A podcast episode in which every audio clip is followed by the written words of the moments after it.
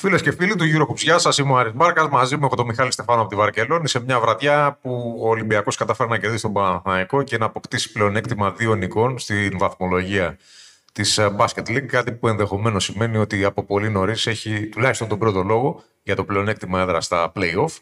Ένα παιχνίδι το οποίο περιμέναμε όλοι και πέρα από το γεγονός ότι ούτως ή άλλως θα υπήρχε ένας νικητής και ένας ετοιμένο, νομίζω ότι Μιχάλη ε, είναι ένα παιχνίδι που δεν θα το θυμόμαστε για πολύ καιρό. Είδαμε ένα μάτ που εν τέλει, όπως όλα τα παιχνίδια, μετράει το αποτέλεσμα και πολύ λίγα άλλα πράγματα. Καλησπέρα Άρη, καλησπέρα φίλες και φίλοι. Ε, ήταν πράγματι ένα ντέρμπι που ε, θύμισε άλλες εποχές. Ε, ίσως 90's. Άλλες δεκαετίες. Ναι, άλλες δεκαετίες, ίσως 90's. Ε, με Μάλκοβιτς, Ιωαννίδη και ε, παιχνίδια που δεν ξεπερνούσαν τους 60 πόντους. Αυτό τους ξεπέρασε αλλά η εικόνα λίγο πολύ έτσι παρέπεπε σε εκείνες τις μάχες. Ε, το πρώτο που μπορούμε να πούμε είναι φυσικά ότι ο Ολυμπιακός με αυτή τη νίκη ουσιαστικά εξασφαλίζει, όσο μπορούμε να το πούμε, το πλεονέκτημα έδρας, ε, γιατί ε, δεν φαίνεται ικανό, ικανή κάποια ομάδα να του δημιουργήσει προβλήματα πέραν του Παναθηναϊκού στη Basket League. Βέβαια, ποτέ μιλες ποτέ, αλλά τέλος πάντων αυτό ήταν το διακύβευμα. Από την άλλη, Έχουμε την επιστροφή του Παναθηναϊκού, ο οποίος μετά από ε, αρκετά παιχνίδια είναι ξανά ανταγωνιστικός. Ε, το παιχνίδι ήταν ισορροπημένο. Όποιος να το κέρδιζε, για μένα θα ήταν δίκαιο. Βασικόνας. Ο Ολυμπιακός απλά, ε, νομίζω περισσότερο είχε ως αντίπαλο το άγχος, γιατί έχασε πάρα πολλές δικές του φάσεις. Ο Παναθηναϊκός, αν θέλει να πραγματικά να γίνει διεκδικητής τίτλων στην Ελλάδα, ε, θα πρέπει ίσως ε, να βελτιώσει λίγο το, ε, το ομαδικό του παιχνίδι στην επίθεση. Στην άμυνα ήταν άψογος, γιατί κάποια στιγμή είδα, είχε 11 assist 16 λάθη. Ε, αυτό το σχετισμό είναι πολύ δύσκολο να κερδίσει ένα τέρπι. Δεν ξέρω τελικά ε, πόσο τελείωσε στο τέλος, δεν πρόλαβα να δω. Αλλά η εικόνα αυτή ήταν. Τέλος πάντων, νομίζω ότι ε, θα δούμε πολύ σκληρά μάτς στη συνέχεια ανάμεσα στους δύο, τα οποία αναμένονται με ενδιαφέρον. Έχουμε και στις, ε, στο τέλος του μήνα το μάτς του ΆΚΑ για την Ευρωλίγκα. Ο Παναθηναϊκός είναι και πάλι και εκεί. Ε, έχει πλέον ενδιαφέρον και βαθμολογικό μετά τις, τις συνεχόμενες νίκες του, οπότε θα έχουμε πολλά να λέμε στη συνέχεια. Νο, νομίζω ότι το πιο σημαντικό είναι αυτό ότι ο Παναθηναϊκός βάζει υποθήκη για το επόμενο παιχνίδι που θα γίνει στη δικιά του έδρα για μια άλλη διοργάνωση με άλλα δεδομένα. Και εκεί όντως φάνηκε ότι πια μπορεί βάσιμα να διεκδικήσει από τον Ολυμπιακό το αποτέλεσμα παίζοντας τον μπάσκετ το δικό του. Ε, συμφωνώ για αυτό που είπες για το άγχος του Ολυμπιακού. Θεωρώ όμως ότι υπήρχε πολύ σημαντικό άγχος και από την άλλη πλευρά. Είδαμε τσαπατσουλίκο μπάσκετ, είδαμε χαμένα layup, είδαμε χαμένες βολέ από την πλευρά του Ολυμπιακού. Είδαμε πολύ γκρίνια από τον ε, Παναθηναϊκό. Με τους ρόλους να έχουν πια αλλάξει γιατί πριν από χρόνια ο, Πα... ο Ολυμπιακός ήταν αυτός που παραδοσιακά γκρίνιαζε στα ντέρμπι.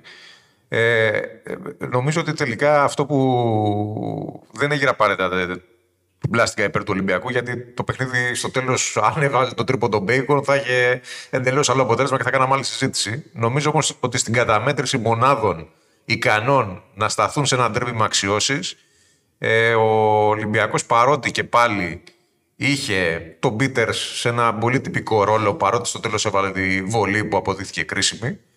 Ε, νομίζω ότι μετρώντας τους παίχτες που είχαν ουσιαστική παρουσία και ουσιαστικό ρόλο στον τέρμπι, πάλι βγαίνουν τα κουκιά περισσότερα από ότι τα κουκιά του Παναθηναϊκού. Βέβαια, λείπει ο Γκριγκόνης. Φάνηκε σε αυτό το μάτ ενδεχομένως η απουσία μιας ακόμα επιθετικής λύσης αλλά είναι σαφές ότι το rotation του Ολυμπιακού ήταν κλειστό. Νομίζω ότι το Παναθηναϊκού ήταν ακόμα πιο κλειστό.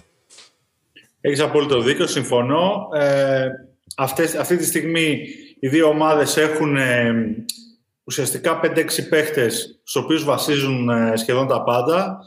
Ε, ο Παναθηναϊκός ε, με τον Walters που έκανε ένα πολύ μεγάλο μάτς, ειδικά στο, προς το τέλος, τον κράτησε όρθιο, δηλαδή ο Παναθηναϊκός θα έχει χάσει πολύ νωρίτερα. Έβαλε ε, μεγάλα καλάθια με προσωπικές φάσεις. Και, και ο Walters και ο Λί. Νομίζω ότι δείξανε σε αυτό το μάτς και οι δύο ότι μπορούν κα, κάλλιστα να, να καλύψουν τη θέση χωρίς να υπάρχει ιδιαίτερη συζήτηση για το τι άλλο χρειάζεται στη θέση του point guard ο Παναθηναϊκός σε αυτή Πολύ τη φάση. επίσης εξαιρετική δουλειά. Πίεσε την μπάλα φανταστικά, έκανε και το κλέψιμο. Νωρίτερα είχε βάλει δύο συνεχόμενα τρίποντα και πάλι είχε κρατήσει τον ε, Παναθηναϊκό. Ο Μπέικον στο πρώτο, παιχνίδι, στο πρώτο μήχρονο ήταν καταπληκτικός, στο δεύτερο σήγησε μέχρι το τέλος που του βγήκε η φάση και η συνεργασία, έκανε το κάρφωμα, πήρε λίγο τα πάνω του και μετά έβαλε και εκείνο το, το τρελό τρίποντο.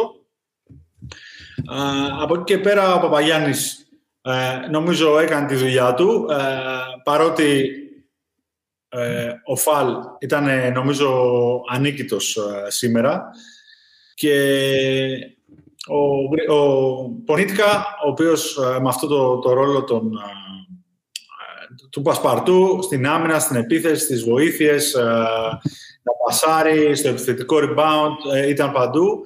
Νομίζω είναι σημεία αναφοράς για τον Παναθηναϊκό. Στην άλλη πλευρά, ο Ολυμπιακός βασίστηκε πάλι στο, στο Σάσα, στον uh, Φολ, στον uh, Σλούκα και τον Γόκαπ. Ο, ο, ο, ο Κέιναν ήταν πολύ καλός στο πρώτο δεκάλεπτο ο άνθρωπος που έχει σηκώσει τη μεγαλύτερη συζήτηση ε, το τελευταίο διάστημα. Ε, έδωσε, έδωσε πόντους στο ξεκίνημα, έδειξε ότι ε, ουσιαστικά σε δικαίωσε ότι είναι νωρίς να κρυφεί ε, και ότι έχει πράγματα να δώσει, γιατί εσύ το είπες στην προηγούμενη εκπομπή και από εκεί και πέρα ε, ο Ολυμπιακός κυκλοφόρησε την μπάλα, έβγαλε τα γνωστά ελεύθερα σουτ, ήταν αρκετά άστοχος, έπαιζε όλο το παιχνίδι εκεί στο 25%. Με τέτοιο ποσοστό είναι δύσκολο να κερδίσει. Ε, ήταν σημάδι του άγχους του, όμως αν η άμυνα του Παναθηναϊκού είναι αξιοσημείωτη, το ίδιο μπορούμε να πούμε για την άμυνα του Ολυμπιακού. Ε, ειδικά στο δεύτερο ημίχρονο, ο Ολυμπιακός ε, κατέβασε τα ρολά, ανάγκασε τον Παναθηναϊκό σε πολλά λάθη, τα οποία τα περισσότερα δεν τα εκμεταλλεύτηκε ε, γιατί ήταν και, και γηπεδούχος. Όσον αφορά την διαιτησία, εγώ δεν είδα κάτι κραυγαλαίο. Ίσα ίσα, επειδή φωνάζει ο Παναθηναϊκός, θυμάμαι δύο παρομοιότυπες φάσεις. Η μία έγινε αντιαθλητικό υπέρ του Παναθηναϊκού, η άλλη δεν έγινε αντιαθλητικό υπέρ του Ολυμπιακού. Δεν βλέπω καμία διαφορά στις δύο φάσεις, στη λογική. Και οι δύο παίχτες κάνουν φάουλ στο transition, πηγαίνοντας προς την μπάλα. Ε, για μένα δεν ήταν κανένα από τα δύο αντιαθλητικά. Από εκεί και πέρα, ναι. Ε, φάουλ δόθηκαν, φάουλ δεν δόθηκαν. Οι διαιτέ άφησαν το παιχνίδι και ο Παναθηναϊκός έριξε ξύλο και ο Ολυμπιακός έριξε ξύλο. Δεν νομίζω ότι έγινε κάτι που ε, μπορεί να κρίνει. Ε, και ένα καθαρό φάουλ, θυμάμαι του Βεζέγκοφ στο τέλος του ημιχρόνου, στο rebound από τη χαμένη βολή δεν δόθηκε. Ε, τώρα, εντάξει, φάση μπορείς να βρεις μεμονωμένα, αλλά νομίζω ότι. Μιχάλη, δεν, δεν, θέλω να, δεν το λέω για να σε κρεμάσω. απλά, απλά, Απλά επειδή η συζήτηση για τη διαιτησία μου δίνει μια πάρα πολύ καλή πάσα για να πω αυτό που μόλις συνέβη. Έβγαλε ανακοίνωση η ΚΑΕ Παναθηναϊκός, η οποία στρέφεται στην ουσία κατά του Βαγγέλη Λιόλιου, του πρόεδρου του ΣΕΟΚ. Αναφέρει μια δήλωσή του, την οποία είχε κάνει όταν είχε πρωτοαναλάβει τη θέση του, στην πρώτη του συνέντευξη που είχε πει ότι θέλω να κρυθώ αυστηρά για τη διαιτησία. Και ο Παναθηναϊκός λέει ότι η ΚΑΕ Παναθηναϊκός αναμένει να δει πώς θα αναλάβει την ευθύνη για τη διαιτησία προφανώς ο πρόεδρος ΣΕΟΚ για την αλλίωση αποτελέσματος που έγινε στον απόψινό αγώνα στο στάδιο Ειρήνης και Φιλίας. Και τελειώνει η ανακοίνωση. Δεν, δεν αναφέρεται σε κάτι πιο συγκεκριμένο. Να πω εγώ ότι ε, στο γήπεδο, στο τελευταίο τρίποντο στο οποίο ευστόχησε ο Ντουέιν Μπέικον και μετά ακολούθησε time out από πλευράς Ολυμπιακού, υπήρχαν διαμαρτυρίες από τον Παναθηναϊκό που ζητούσε και φάουλ. Ε, στο replay, εγώ ομολογώ ότι Βέβαια το replay ήταν από την πίσω κάμερα. Η εντύπωση που έχω εγώ είναι ότι κάθετα σηκώθηκε ή προσπάθησε να σηκωθεί ο Γκόκαπ και ο Μπέικον σούταρε από πάνω του με πολύ μεγάλη καμπύλη. Τώρα δεν ξέρω αν ναι. συνέβη κάτι άλλο. Το φάνηκε. Πάντως... Τώρα κοίταξε να δεις. Ε, στο μπάσκετ ξέρεις καλά ότι σχεδόν σε κάθε φάση μπορείς να βρεις ε, μια παράβαση. Ε, εγώ μίλησα γενικά για την ε, διαιτησία, ότι βλέπω ότι κράτησε ουσιαστικά ε, μια ίδια λογική σε όλο το παιχνίδι, σφύριζε εκεί που ήταν απαραίτητο. Ε, οι δύο ομάδες έπαιξαν πάρα πολύ σκληρή άμυνα. Ε, και ο Παναθηναϊκός και ο Ολυμπιακός. Δόθηκαν αρκετά φάουλ, γιατί έγιναν αρκετά φάουλ. Αρκετά δεν δόθηκαν, εκατέρωθεν. Από εκεί και πέρα, απλώς ανέφερα τις δύο φάσεις με τα διαθλητικά, γιατί ήταν πανομοιότυπος και είδαμε διαφορετική κρίση. Ε, δεν νομίζω ότι εμείς πρέπει να σταθούμε. Προφανώς ο Παναθηναϊκός ε, έχει την πολιτική του. Και, και προφανώς το αναφέρουμε γιατί είναι κάτι που είναι γεγονός, είναι μια ε. επίσημη ανακοίνωση. Δεν έχουμε λόγο να μην αναφέρουμε τη θέση του Παναθηναϊκού. Έτσι κι αλλιώς ε, από, από πριν νομίζω το παιχνίδι... Υπήρχε ένταση στο συγκεκριμένο τομέα. Για, για τους διαιτητές. Τώρα εντάξει. Ας μείνουμε στα του μπάσκετ. Ε, φοβάμαι ότι, ότι αυτή η συζήτηση θα μονοπολίσει τις επόμενες μέρες την ιδιοσιογραφία, γιατί δεν υπήρχε και πολύ μπάσκετ σε αυτό το μάτς. δηλαδή, αυτό είναι, αυτό είναι και το κακό, ότι δεν έχουμε να, να πούμε πολλά πράγματα για τον μπάσκετ. Είδαμε ένα μέτριο και πολύ νευρικό παιχνίδι. Ε, από, την, από την πλευρά του Ολυμπιακού, βέβαια, μένει το εξαιρετικό σερί, το 9-0, που έχει απέναντι στον Παναθηναϊκό. Είναι νομίζω ένα πρωτοφανές σερί το οποίο δεν εξηγείται μόνο από την αγωνιστική άνοδο του Ολυμπιακού. Εξηγείται και από το γεγονός ότι ο Παναθηναϊκός τα τελευταία χρόνια, την τελευταία σεζόν και ειδικά πέρυσι είχε χάσει το δρόμο του. Και γι' αυτό λέω ότι η υποθήκη για το επόμενο παιχνίδι είναι πολύ μεγαλύτερη από την πλευρά του Παναθηναϊκού. Δεν νομίζω ότι ο Παναθηναϊκός νιώθει ιδιαίτερη πίεση, ειδικά μετά την εμφάνιση που έκανε στο ΣΕΦ, ακόμα και εντός έδρας. Απλά πιστεύω ότι νιώθει πως έχει μια καλή ευκαιρία να δείξει ότι θα μπει μια τελεία και θα αντιμετωπίσει διαφορετικά από εδώ και πέρα τον Ολυμπιακό και μια κατάσταση που μοιάζει να έχει διαμορφωθεί στο ελληνικό μπάσκετ σε σχέση με τη διαφορά στόχων και ποιότητας των δύο ομάδων. Ναι, ε, συμφωνώ σε αυτό που λες. Ε, πλέον ε, τα ντέρμπι τα προσεγγίζουμε διαφορετικά σε σχέση με την τελευταία διετία όπου υπήρχε ε, ένα τεράστιο πρέπει και ένα, ένας τεράστιος τίτλος φαβορή πάνω από τον Ολυμπιακό, λόγω κυρίως ε, το ότι ο Παναθηναϊκός είχε, όπως λες, χάσει το δρόμο του και φαίνονταν ότι δεν μπορεί να είναι ανταγωνιστικός. Ε, όχι μόνο απέναντι στον Ολυμπιακό, αλλά και στην ε, Ευρωλίγκα. Οπότε πλέον ε, νομίζω ότι οι ομάδες έχουν έρθει αρκετά πιο κοντά. Ο Παναθηναϊκός έχει ποιοτικούς παίχτες, έχει ταλέντο. Έχει πλέον μια ξεκάθαρη φιλοσοφία που φαίνεται στο γήπεδο. Ε, είναι μια ομάδα που ξεκινά από την άμυνα, το ίδιο και ο Ολυμπιακός βέβαια. Οπότε νομίζω ότι ε, το 9-0 ε, είναι πολύ σημαντικό γιατί ασχέτως κατάστασης των δύο ομάδων, επειδή τα ντέρμπι είναι ντέρμπι, δεν είναι και εύκολο να συμβεί. Ε, το ότι, δηλαδή και ο Ολυμπιακός έχει βρεθεί σε κατάσταση που ήταν ο Παναθηναϊκός τελευταία διετία και πάλι δεν συνέβη, νομίζω, κάποιο αντίστοιχο σερί. Ε, οπότε, προφανώς κάποια στιγμή θα σπάσει. Αλλά για την ώρα είναι πολύ σημαντικό το ότι ο Ολυμπιακός ε, το κρατάει. Χτίζει χαρακτήρα στα ντέρμπι. Είναι σημαντικό να ξέρεις να κερδίζεις. Ε, είναι σημαντικό να φτάνει το παιχνίδι στο τέλος, να κλείνει το μάτς και να έχεις τον τρόπο να το πάρεις. Είτε είσαι καλός είτε δεν είσαι.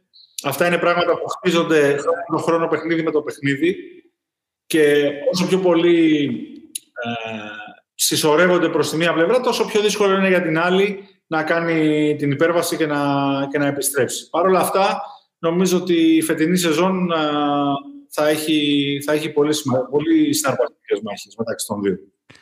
Και για να μιλήσουμε και λίγο για μπάσκετ, ποια είναι η γνώμη σου για τις front line και των δύο ομάδων; Γιατί έχω την εντύπωση ότι έχουμε δύο δίδυμα φοβερά. Το δύο, ένα center και ένα πόγο σε κάθε ομάδα που μπορούν πραγματικά να κάνουν τη διαφορά ακόμα και στο επίπεδο της Ευρωλίγκας. Και απ' την άλλη, στον πάγκο, ενώ η συζήτηση στον Ολυμπιακό έχει επικεντρωθεί στον Κάναν μέχρι τώρα, βλέπουμε τον Πίτερς να παίζει ελάχιστα Βλέπουμε τον Κολομπόη να παίζει μεν, αλλά να μην είναι τόσο καλός στις συνεργασίες που ήταν με τον Σλούκα και αυτό να κοστίζει και στο παιχνίδι του Σλούκα. Και βλέπουμε από την άλλη πλευρά τον Ντέρικ Βίλιαμ να είναι ούτως ή άλλως αναντικατάστατος και τον Γκουντάιτη πια νομίζω σαφέστατα να μην είναι ο παίχτης που θα περιμέναμε να δούμε λόγω φυσικά της ταλαιπωρίας που έχει υποστεί όλα αυτά τα χρόνια από τους τραυματισμούς. Δηλαδή νομίζω ότι ο Γκουντάιτη πριν τον μεγάλο του τραυματισμό, όταν έπαιζε στο Μιλάνο, πια δεν έχει καμία σχέση με αυτό τον παίχτη. Είναι ένα όνομα που έχει σεβασμό στην Ευρωλίγκα, ένας παίχτη που κάποια πράγματα θα στα δώσει, αλλά σε, καμία, σε καμία περίπτωση δεν είναι ε, μία λύση που μπορεί μακροπρόθεσμα να βοηθήσει τον Παναθηναϊκό. Και δεν ξέρω πια τι συζήτηση μπορεί να υπάρξει και για τη front line του Ολυμπιακού. Λοιπόν, ε, ο Γκουντάιτης ε, το ξεκίνησε ο Ράντονιτς σήμερα για να προφανώς να φύρει, να κουράσει τον Φάλ, αλλά συνέβη το αντίθετο. Ε, η φθορά πήγε πάνω του με δύο γρήγορα φάουλ, νομίζω στο, στο 1,5 στα 2 λεπτά. Ε, είναι λίγο αργός, η αλήθεια είναι, για αυτό το επίπεδο, αλλά έχει ποιότητα, είναι δυνατός, έχει επαφή με το καλάθι, έχει καλά τελειώματα, ε, ξέρει να, να χρησιμοποιεί το σώμα του. Ε, από εκεί και πέρα και ο Μπολομπόη πράγματι δυσκολεύεται ε, και στην άμυνα, στην επικοινωνία χάνεται κάποιες φορές αλλά και στην επίθεση σε κάποια βράδια ε, είναι καλύτερος όπως για παράδειγμα με την Άλμπα πριν από δύο εβδομάδες ε, αλλά ακόμα δεν έχει πατήσει καλά στο, στο ρόλο του. Για τον Πίτερ συμφωνώ ότι αυτή τη στιγμή δείχνει πιο έξω από τα νερά του ε, ένας παίχτης ο οποίος ίσως θέλει χρόνο που δεν υπάρχει για να, για να παίξει. Υπάρχουν παίχτες που μπαίνουν μέσα καμικάζι, κάνουν τη δουλειά τους και βγαίνουν. Υπάρχουν άλλοι που θέλουν, που θέλουν περισσότερο χρόνο για να βρουν ε, τον εαυτό τους και να φτάσουν στο στάνταρ τους. Σε κάθε περίπτωση φαίνεται ότι και για, τους, ε, και για, και για τις δύο ομάδες ε, ακόμα υπάρχουν θέματα ε, σχετικά με τα νέα πρόσωπα, Παναθηναϊκός και περισσότερα. Βλέπουμε και οι Καλαϊτζάκηδες θέλουν τον χρόνο τους. Ε, βλέπουμε, ε, για παράδειγμα, σήμερα ο Williams, παρότι έπαιξε 32 λεπτά, είναι αντικατάστατος, δεν ήταν καλός. Ο Παναθηναϊκός δεν είχε όμως ε, δεν είχε απάντηση σε αυτό, δεν είχε δεύτερη λύση, δεν είχε plan ε, έχει χτίσει όμως κεφάλαιο ο Williams τώρα και τον παίρνει ακόμα και σε ένα αλλά... να μην είναι καλός. Δηλαδή, όντως δεν είναι καλός, αλλά έχει 0 στα, 0 στα 7 σουτ, καταλαβες. Δηλαδή, είναι φανερό ότι δεν υπάρχει, ξέρεις, ε, backup παίχτης. Σήμερα δεν είναι για 33 λεπτά, ίσως είναι για 25 λεπτά, γιατί πάλεψε στην άμυνα, δυσκολεύσε τον Βεζέγκοφ, ε, ο οποίος ε, ό,τι και να γίνει θα βάλει ε, παντός καιρού. Αλλά ας πούμε σήμερα φάνηκε ότι ο Παναθηναϊκός δεν είχε κάτι άλλο να δοκιμάσει εκεί. Οπότε είναι αυτό που λέγαμε και την προηγούμενη εβδομάδα, ότι κρέμεται ουσιαστικά από λίγους παίχτες και όπως σωστά είπες στην αρχή, το ίδιο για τον Ολυμπιακό, αλλά όχι σε τόσο σημαντικό βαθμό από ό,τι φαίνεται. Δηλαδή, όλο και κάποιος ξεπετάγεται κάθε φορά.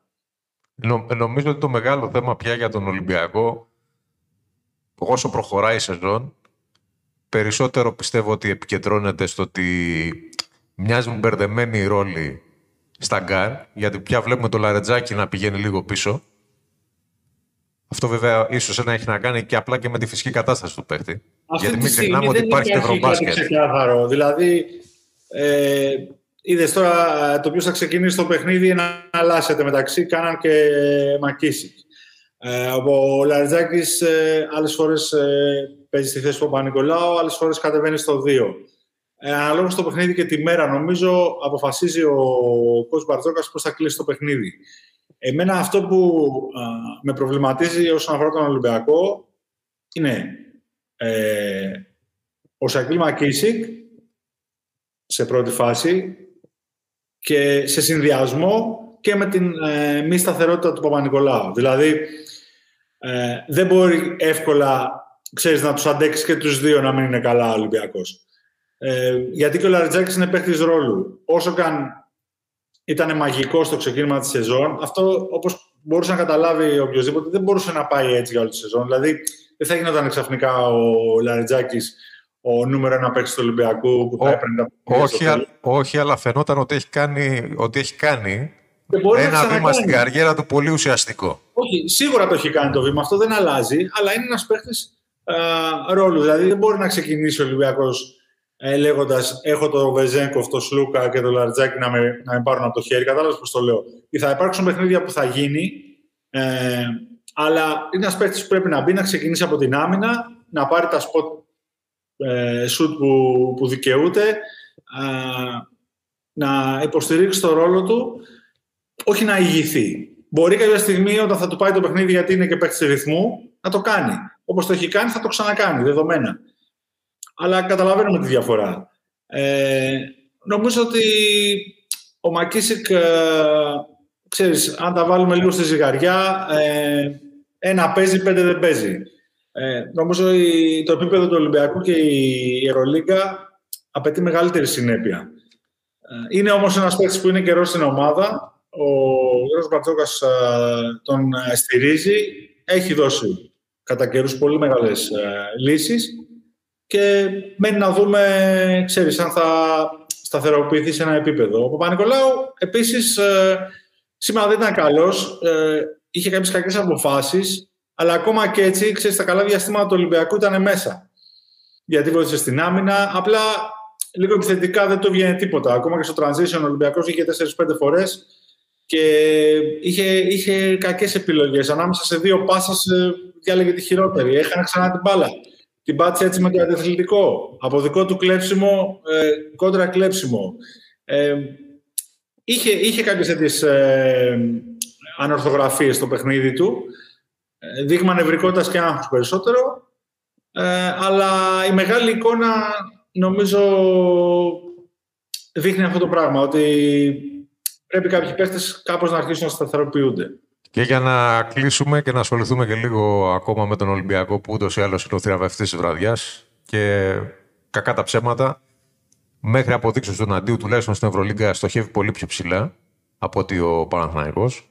Ε, αν εμένα κάτι με προβληματίζει από την εικόνα του ντέρμπι είναι ότι σε ένα μπάσκετ το οποίο από πέρυσι έχει αγκαλιάσει και η ομάδα και ο Γιώργος Μπαρτζόκας, το οποίο βασίζεται πάρα πολύ στο σουτ, στην ταχύτητα και στον τρόπο εκτέλεσης, είδαμε μια τρομερά διστακτική ομάδα. Μια ομάδα που δεν εμπιστευόταν το ίδιο του στο παιχνίδι. Θα μου πεις, ναι. έπαιζε κόντρα στον Παναθηναϊκό, δηλαδή είναι, ίσως αυτό εξηγεί τα πάντα. Για την πίεση που ένιωθε και για τον τρόπο που απέδωσε τελικά. Αλλά είδαμε χαμένα λέει είδαμε επιλογές λανθασμένες, είδαμε πράγματα που από ένα σημείο και πέρα πέρυσι στο δεύτερο μισό της σεζόν τα είχαμε ξεχάσει με τον Ολυμπιακό. Δηλαδή, ακόμα και στα μάτια που είχε χάσει ο Ολυμπιακός, η, η, επίθεση του ήταν τρομερά αποτελεσματική. Και νομίζω ότι αυτή είναι η εικόνα μέχρι τώρα στην Ευρωλίγκα. Ε, φυσικά δεν είναι πισωγύρισμα, αλλά εμένα προσωπικά με ξένησε αυτή η εικόνα του Ολυμπιακού. Δηλαδή, είχα, δει, είχα να δω τον Ολυμπιακό ακόμα και σε ντέρμπι να κάνει τέτοιο τόσο μέτριο παιχνίδι πάρα πολύ καιρό. Κοίταξε, ο Ολυμπιακός ε, ξεκίνησε το παιχνίδι λίγο πολύ όπως το ξεκινάει και στην Ευρωλίγκα. Δηλαδή, μετά τα πρώτα 5-6 άστοχα σούτε κατέρωθεν, βρήκε ρυθμό σταδιακά, έκλεισε το δεκάλεπτο 24-14, ένα σκορ δηλαδή ε, που μας το συνηθίζει και στα παιχνίδια της Ευρωλίγκας, αλλά έχασε πολύ γρήγορα το προβάδισμα με τη second unit, δεν λειτουργήσε καθόλου καλά, πολλά λάθη και η φάση που είπαμε πριν με το Μακίσικ και άλλες και αυτό φόρτωσε με άγχος ότι ε, ενώ ξεκίνησε το παιχνίδι ότι είμαστε καλύτεροι, πάμε να το πάρουμε, να δείξουμε την ανατολότητά μας, ξαφνικά ο Παναθηναϊκός έκανε 2-17 στο δεύτερο δεκάλεπτο και έπεσε τεράστιο άγχος στις πλάτες των και... γηπεδούχων που είναι, που είναι λογικό. Και, και από εκεί προ... δεν βγαίνει τίποτα. Ναι. Και προ... δηλαδή πήγαιναν επιθετικά και οι δύο ομάδες. Και προφανώς παίζει και ο Παναθηναϊκός. Είναι προς τιμή του Παναθηναϊκού αυτό το πράγμα όλο. Στη δεύτερη περίοδο άλλαξε εντελώς την ροή του αγώνα. Σωστά και εκμεταλλεύτηκε ε, αυτό το, ξέρεις, το, ε, το σάστισμα του Ολυμπιακού στο έπακρο. Δηλαδή έκανε 9-0 σε δύο λεπτά μες στο σεφ. Δεν είναι εύκολο. αυτό νομίζω, αυτό, αυτή η απότομη στροφή στο ρυθμό του παιχνιδιού πήγε και φορτώθηκε όλοι πάνω στην, ε, στην πλάτη του Ολυμπιακού. Ναι, Από εκεί και πέρα είναι θετικό ότι ο Ολυμπιακός ξαναρχίζει και, και βρίσκει τις αρχές του στην άμυνα. Ε, γιατί είναι σημαντικό να ξεκινάει από εκεί. Η επίθεση ε, λειτουργήσε στην αρχή της σεζόν είπαμε, έχουμε αναλύσει και τους λόγους. Ο Ολυμπιακός είχε ρυθμό, ήταν πιο έτοιμος, είχε συνοχή σε αντίθεση με άλλες ομάδες ε, και το εκμεταλλεύτηκε. Όμως αυτός δεν θα ήταν ο κανόνας της σεζόν. Ο Ολυμπιακός πρέπει να ξεκινάει από την άμυνα και αυτό που λες να, να προσπαθεί μετά να τρέξει, να κυκλοφορήσει γρήγορα την μπάλα, να βάλει τα ελεύθερα σούτ. Έχει σουτέρ και ο Κάναν και ο Πίτερς για αυτό το λόγο ήρθαν. Μπορεί αυτή τη στιγμή να μην παίζουν όσο θα φανταζόμασταν ή να μην προσφέρουν ε, αυτά που περιμέναμε, αλλά τα υλικά υπάρχουν. Νομίζω ότι στην πορεία, αφού πέρασε και το σημερινό, θα, θα δουλέψουν περισσότερη ηρεμία. Έχει ένα σχετικά καλό πρόγραμμα στην Ευρωλίγκα, ε, που θα τον βοηθήσει, δηλαδή παίζει στην έδρα του με ομάδες που είναι στις δεύτερες και τρίτης ταχύτητας στον Ερυθρό Αστέρα και τη Βίρτους. Ε, δεν έχει κάποιο... Έχει και τη Φενέρ βέβαια, αλλά και αυτό στην έδρα του. Έχει μια τετράδα, τριάδα, τετράδα πριν πάει στο ΆΚΑ ε, που μπορεί να τον βοηθήσει να, να ανοίξει λίγο δηλαδή, το rotation του, να, να βάλει και τους υπόλοιπους να χτίσει λίγο αυτοεπίθεση περισσότερο. Και, και από την άλλη πλευρά ο Παναθηναϊκός βρήκε τη συνταγή σε αυτό το μάτς. Νομίζω ότι εκεί κολλάει και η δήλωση του Ντέγιαν Ράντοβιτς στο φινάλε του Ντέγιαν Ράντοβιτς στο φινάλε του αγώνα που είπε ότι σήμερα είχαμε την ευκαιρία να κερδίσουμε. Είχαμε την ευκαιρία. Και μην ξεχνάμε ότι ο Παναθηναϊκός και πέρσι είχε κερδίσει το αντίστοιχο μάτς. Πάλι αναγκάζοντας τον Ολυμπιακό σε πολύ άσχημα ποσοστά και βγάζοντάς του πολύ περισσότερο άγχος από ό,τι θα έπρεπε. Ε, ε, το την έννοια ότι είναι πολύ νωρίς σεζόν, παίζει στην έδρα του, έχει πάει καλά, αντίστοιχα καλά στην Ευρωλίγκα, με ίδιο ρεκόρ ε, βρίσκεται αυτή τη στιγμή, 7-4 έχει και πέρσι. Ε, σε άλλη χρονικά στιγμή έγινε το παιχνίδι, αλλά ήταν το πρώτο χρονικά. Μιχάλη, όμως, να σου πω κάτι, στο προηγούμενο παιχνίδι που είχε κερδίσει ο Παναθηναϊκός στο στάδιο Ρένη και Φιλίας, είχε κάνει ένα εξαιρετικό μάτσο Νέντοβιτς. Ναι, ναι. Το, και ήταν τεράστιος παράγοντας το πώς εξελίχθηκε το παιχνίδι. Και ήταν και η Ζώνη ναι. που τον είχε μπλοκάρει τελείως τον Ολυμπιακό στο 8 μήχρονο. Αλλά θέλω να πω ότι ο Ολυμπιακός έβγαλε ε, περισσότερο άγχος ε, και φέτος και πέρσι στην αρχή της σεζόν. Ο, ο, ε, όντως. Το παιχνίδι που, ξέρεις, επειδή έχει κάνει την ήττα ο Παναθηναϊκός, πρέπει να το πάρεις για να κλειδώσεις ουσιαστικά να το έχεις εντελώς στα χέρια σου, ε, να μην σε απασχολεί τι θα γίνει στο ΑΚΑ. Όντως. Αν πας με νίκες. Έχεις δίκιο σε αυτό που λες. Απλά θέλω να τονίσω ότι ο Παναθηναϊκός έδειξε ότι κάνοντας απλά πράγματα, χωρίς να έχει υπέρβαση από κάποιον, και έχοντας σταθερές πια και στην άμυνα. Γιατί κακά τα ψέματα αυτό είναι το ζητούμενο κάθε προπονητής σε νέα ομάδα. Πόσο μάλλον ένας προπονητής σαν τον Ράντονιτς που έχει μάθει να δουλεύει έτσι. Νομίζω ότι πια ο Παναθηναϊκός δείχνει ότι πάρα πολύ γρήγορα έμαθε. Και... ήταν και διαβασμένος. Και το, και το έλλειμμα που μπορεί να πει κανείς ότι υπήρχε σε ποιότητα στην επίθεση στην αρχή της χρονιάς, πια έχει καλυφθεί με το παραπάνω από τον Μπέικον. Σωστό είναι αυτό που λες. Και ειδικά για την άμυνα, Έκοψε πρώτα απ' όλα αρκετό παιχνίδι χωρίς την μπάλα στον ε, Βεζέγκοφ, έκλεισε τους χώρους, πίεσε τον Σλούκα πάρα πολύ. Έβαλε κάποια μεγάλα στο walk-up. Νομίζω ότι ο Παναθηναϊκός τακτικά το παιχνίδι το, το πήγε άριστα. Απλά τώρα μιλάμε για δύο σουτ διαφορά, έτσι. Ναι, όχι. Είπαμε ότι όποιος και να έβαλε, έβαλε κάποια μεγάλα σούτα, αλλά, έβαλε, αλλά χάθηκαν κιόλας. Όποιο και να κέρδιζε η εικόνα του αγώνα ήταν τέτοια που δεν θα μπορούσε κανένας να πει τίποτα. Τακτικά το, το αντιμετώπισε σωστά και σιγά σιγά φαίνεται αυτό που λέγαμε για να ευλογήσουμε και λίγο τα γένια μας. Πριν από αρκετό καιρό, κάνα μήνα, που ο Μαθαϊκός έκανε πολλές ήττες και λέγαμε οποιαδήποτε αλλαγή τώρα μόνο κακό θα κάνει όσο περισσότερο χρόνο δίνει σε κάτι το οποίο έχεις φτιάξει, τόσο καλύτερα θα πηγαίνει. Όταν γκρεμίζεις και ξαναχτίζεις και αλλαγή προπονητή και ξανά, πάντα θα μένεις πίσω. Το αυτό και από την αρχή κανέναν δεν έχει βοηθήσει. Είναι διαφορετικό να έχεις μια έτοιμη ομάδα και να, να περάσει μια μεγάλη κρίση και να πεις πάω σε μια αλλαγή γιατί υπάρχουν τα υλικά, υπάρχει νοοτροπία, αλλά θέλω να αλλάξω ψυχολογία, υπάρχει ένας κορεσμός, τέλος πάντων οτιδήποτε. Και είναι διαφορετικό να μην έχεις ταυτότητα και συνέχεια να ξεκινάς κάτι καινούριο. Ε, ο έχτισε ταυτότητα σιγά σιγά. Ε, είναι ευδιάκριτο αυτό που θέλει να κάνει στο γήπεδο πλέον και αυτό είναι αποτέλεσμα του χρόνου. Τίποτα δεν γίνεται σε μια μέρα. Μιχάλη, ναι, συμφωνώ απόλυτα, Απλά να τονίσω, επειδή εγώ ειδικά είχα απογοητευτεί πολύ από την εικόνα του Παναθηναϊκού έτσι όπως, είχε παρουσια... έτσι όπως είχε παρουσιαστεί στο μάτς με τη Φενέρμπαξε. Ναι. Ε, νομίζω ότι ο Παναθηναϊκός χρειάζεται ακόμα πράγματα για να είναι ανταγωνιστικός στο επίπεδο της Ευρωλίγκας. Αλλά επειδή μιλάμε για ένα συγκεκριμένο αντίπαλο εντός συνόρων, και δεν ξέρω αν αυτό από ένα σημείο και πέρα είναι και συνειδητή επιλογή λόγω των uh, περιορισμένων οικονομικών δεδομένων που υπάρχουν. Αυτή τη στιγμή ε, φαίνεται να ματσάρει πάρα πολύ καλά με τον Ολυμπιακό. Μα έτσι χτίστηκε. Και αν θυμάσαι τα, τα ρεπορτάζ ε, στο Παναθηναϊκό, μιλούσαν ε, για συγκεκριμένες επιλογές με βάση το υλικό του Ολυμπιακού. Γιατί για κατά ψέματα, ο Παναθηναϊκός είναι δύσκολο αυτή τη στιγμή να πάει να πει θα πάω στο Final Four. Έτσι. Ακόμα και στο ξεκίνημα της σεζόν, πριν δει ε, ενδεχομένως κάποια άσχημα αποτελέσματα. Αυτό που πρέπει πρώτα να ξεκινήσει είναι να διεκδικήσει κάποιον τίτλο στην Ελλάδα. Ε, που υπάρχει ένας αντίπαλος. Αυτός ο ένας αντίπαλος έχει κάποια συγκεκριμένα χαρακτηριστικά. Είναι μια ομάδα η οποία δεν είναι καινούρια. Ε, οπότε, πολύ λογικό να φτιάξεις κάτι που καταρχήν θα μπορεί να είναι ανταγωνιστικό και αποδοτικό απέναντι στο Παναθαϊκό. Από εκεί και πέρα, νομίζω ότι ο Παναθαϊκός όντως χρειάζεται πράγματα, αλλά πλέον έχει βάλει δύο πέτρες κάτω που είναι σταθερές. Δεν έχει, ξέρεις, ίσιωμα.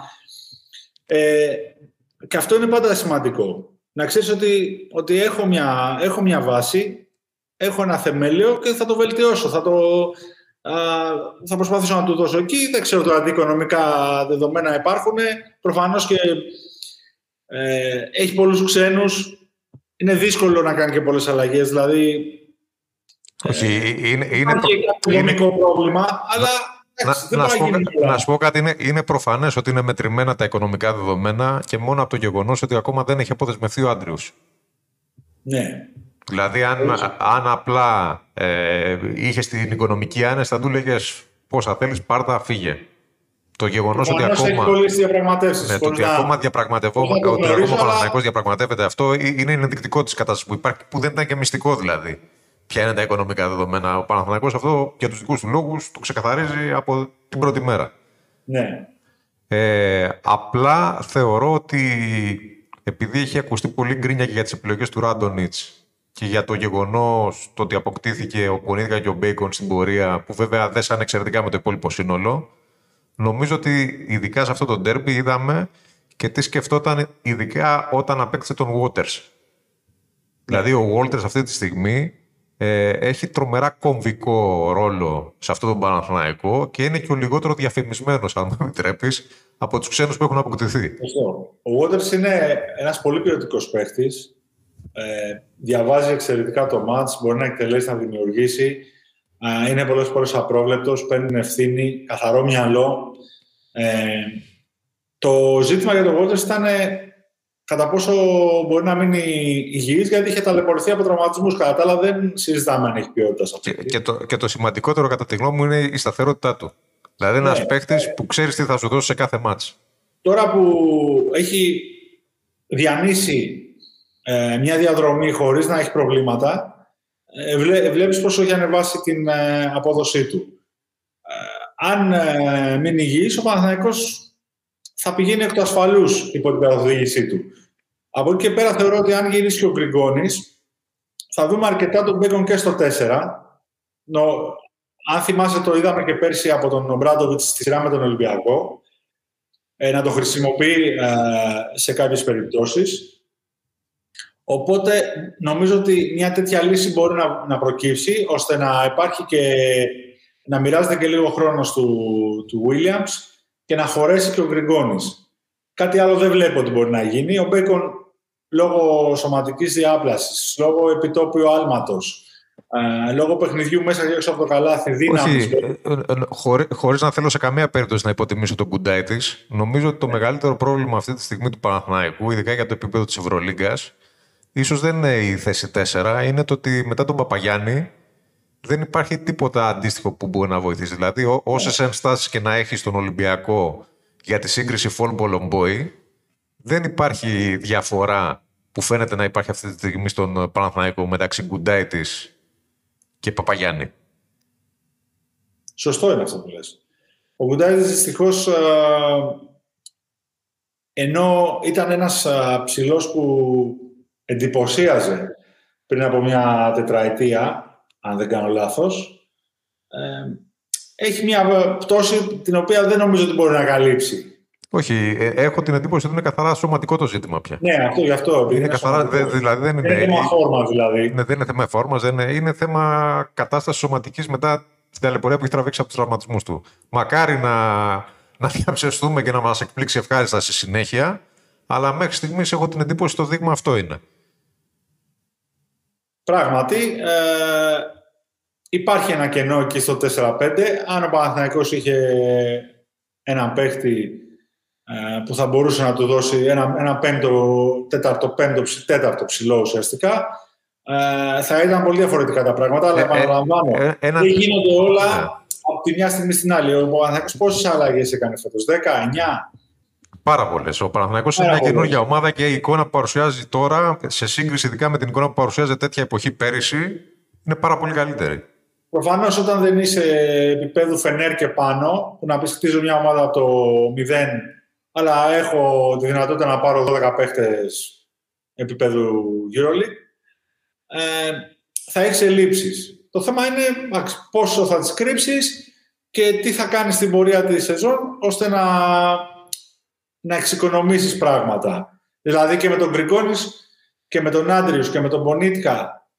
Ο Παναθηναϊκός εκεί έχει, ε, έχει, είναι υπεράριθμος, ενώ στη front line βλέπουμε ότι είναι ελλειπής. Αυτό είναι το δομικό του πρόβλημα. Να δούμε στην πορεία αν θα βρει τρόπο να το λύσει. Λοιπόν, η ουσία βέβαια είναι ότι μετά, μετά από αυτό το αποτέλεσμα νομίζω ότι η κανονική σεζόν στην Α1 ή στην Basket League αν προτιμάτε για να πούμε τη σύγχρονη ονομασία του πρωταθλήματος, επί της ουσίας σε πολύ μεγάλο βαθμό έχει κρυθεί. Ο Ολυμπιακός έχει την άνεση να δουλέψει από εδώ και πέρα, έχοντας στο μυαλό του κυρίως στην Ευρωλίγκα, ενδεχομένως και στο κύπελο Ελλάδας. Και ο Παναθηναϊκός από την άλλη πλευρά πιστεύω ότι κέρδισε παρά το αρνητικό αποτέλεσμα αρκετή ηρεμία, τουλάχιστον μέχρι να φτάσουμε στον τέρμι του ΑΚΑ σε, στο τέλος του μήνα. Συμφωνώ απόλυτα. Ε, ξεκινώντας από τον Ολυμπιακό, τον νικητή του Ντέρμπι, και επειδή έχει ανοίξει όρεξη στον κόσμο από πέρσι, από το Final Four και το Double, ε, από τις 30 στο Παναθηναϊκό κτλ. Ε, πρέπει λίγο να το, ε, ξέρεις, να το επανεξετάσουμε το θέμα. Δεν μπορεί να πηγαίνει κάθε χρονιά έτσι. Υπάρχει ο αντίπαλος. Ε, οι ομάδες είναι πολύ καλές. Το επίπεδο έχει ανέβει πάρα πολύ. Ο Ολυμπιακός έχει κάνει ένα εξαιρετικό ε, ξεκίνημα έχει κάνει μεγάλες νίκες με πολύ πιο δύσκολο πρόγραμμα από πέρσι, κατά την άποψή μου. Πήρε το Super Cup, ε, είναι στο 7-4, έχει αυτή τη στιγμή ε, την ηρεμία και το χρόνο. Ουσιαστικά μήνα αρχές Δεκέμβρη κρατάει στα χέρια το πλεονέκτημα έδρα στην Α1 που ξέρουμε όλοι τι σημαίνει. Και αν τώρα ε, εμβαθύνουμε τόσο πολύ ε, για το πόσα λεπτά έπαιξε ο Κάναν. Γιατί ναι, αυτό είναι λεπτομέρεια στη μεγάλη εικόνα. Είναι λεπτομέρεια στη μεγάλη εικόνα. Ακριβώς. Υπάρχουν θέματα, προφανώς και υπάρχουν. Όμως ο Ολυμπιακός έχει μια καλή ομάδα η οποία προσεγγίζει ένα 70-80% της απόδοσης των δυνατοτήτων της και περιμένει αυτό να το κάνει 100% προϊόντος του χρόνου. Είμαστε σε ένα ε, στάδιο της σεζόν που δεν κρίνεται τίποτα αυτή τη στιγμή. Όταν ακριθεί σήμερα ο Ολυμπιακός το έκανε τη δουλειά του. Οπότε πρέπει και ο κόσμος του λίγο να χαλαρώσει υπό την έννοια ότι έχουμε μια μακρά regular season, καμία νίκη, καμία ήττα δεν θα φέρει τα πάνω κάτω. Βλέπουμε τη Μιλάνο που έχει πραγματικό πρόβλημα, δηλαδή αυτά είναι τα πραγματικά προβλήματα. Όταν κάνεις 6-7 είτε σε ή σε παίρνει μπάλα στην Ευρωλίγκα 3-4, είναι δύσκολο να σηκώσει κεφάλι. Ε, ο Ολυμπιακός σε καμία περίπτωση δεν έχει υποστεί κάτι τέτοιο. Κάνει κάποιες ήττες σπασμωδικέ, συνήθως κερδίζει και νομίζω ότι έχει όλο τον χρόνο να δουλέψει με ηρεμία και να βελτιώσει αυτά τα μικρά επιμέρους ε, κομμάτια ε, που, θα, που χρειάζεται. Αν αποφασίσει κάποια στιγμή να κοιτάξει και την αγορά, προφανώς θα το κάνει. Και πότε δεν το έκανε, εδώ που τα λέμε. Έτσι δεν είναι. Ε, ο Παναθηναϊκός από την άλλη βρίσκεται σε ένα καλό mood ανεξαρτήτω του σημερινού. Το σημερινό το επιβεβαίωσε, αν θέλεις. Δεν το. Ναι, δεν, δεν, δεν είναι πισωγύρισμα το σημερινό, το αντίθετο. Έχει κάνει τρεις συνεχόμενες λίγες στην Ευρωλίγα. Παίζει τώρα με τη Μιλάνο, έχει τεράστια ευκαιρία να μπει στο, στην τροχιά της οκτάδας. Ε, έχασε ένα τέρμι που μπορούσε κάλλιστα να το πάρει. Έτσι. Και συνεχίζει. Νομίζω ότι το ΆΚΑ ε, θα γεμίζει γιατί ο κόσμος διψάει. Νο, νο, νομίζω, ότι, νομίζω ότι αυτό είναι και το πρώτο στοίχημα του Ράντονης και των παικτών του. Να ξαναγεμίσει. Και είχε καιρό να νιώσει έτσι. Ναι. Ε, αυτή την ελπίδα, αυτή την προσμονή για το επόμενο παιχνίδι. Ο Παναθηναϊκός τη δίνει αυτή τη στιγμή στον κόσμο του αυτή την προσμονή.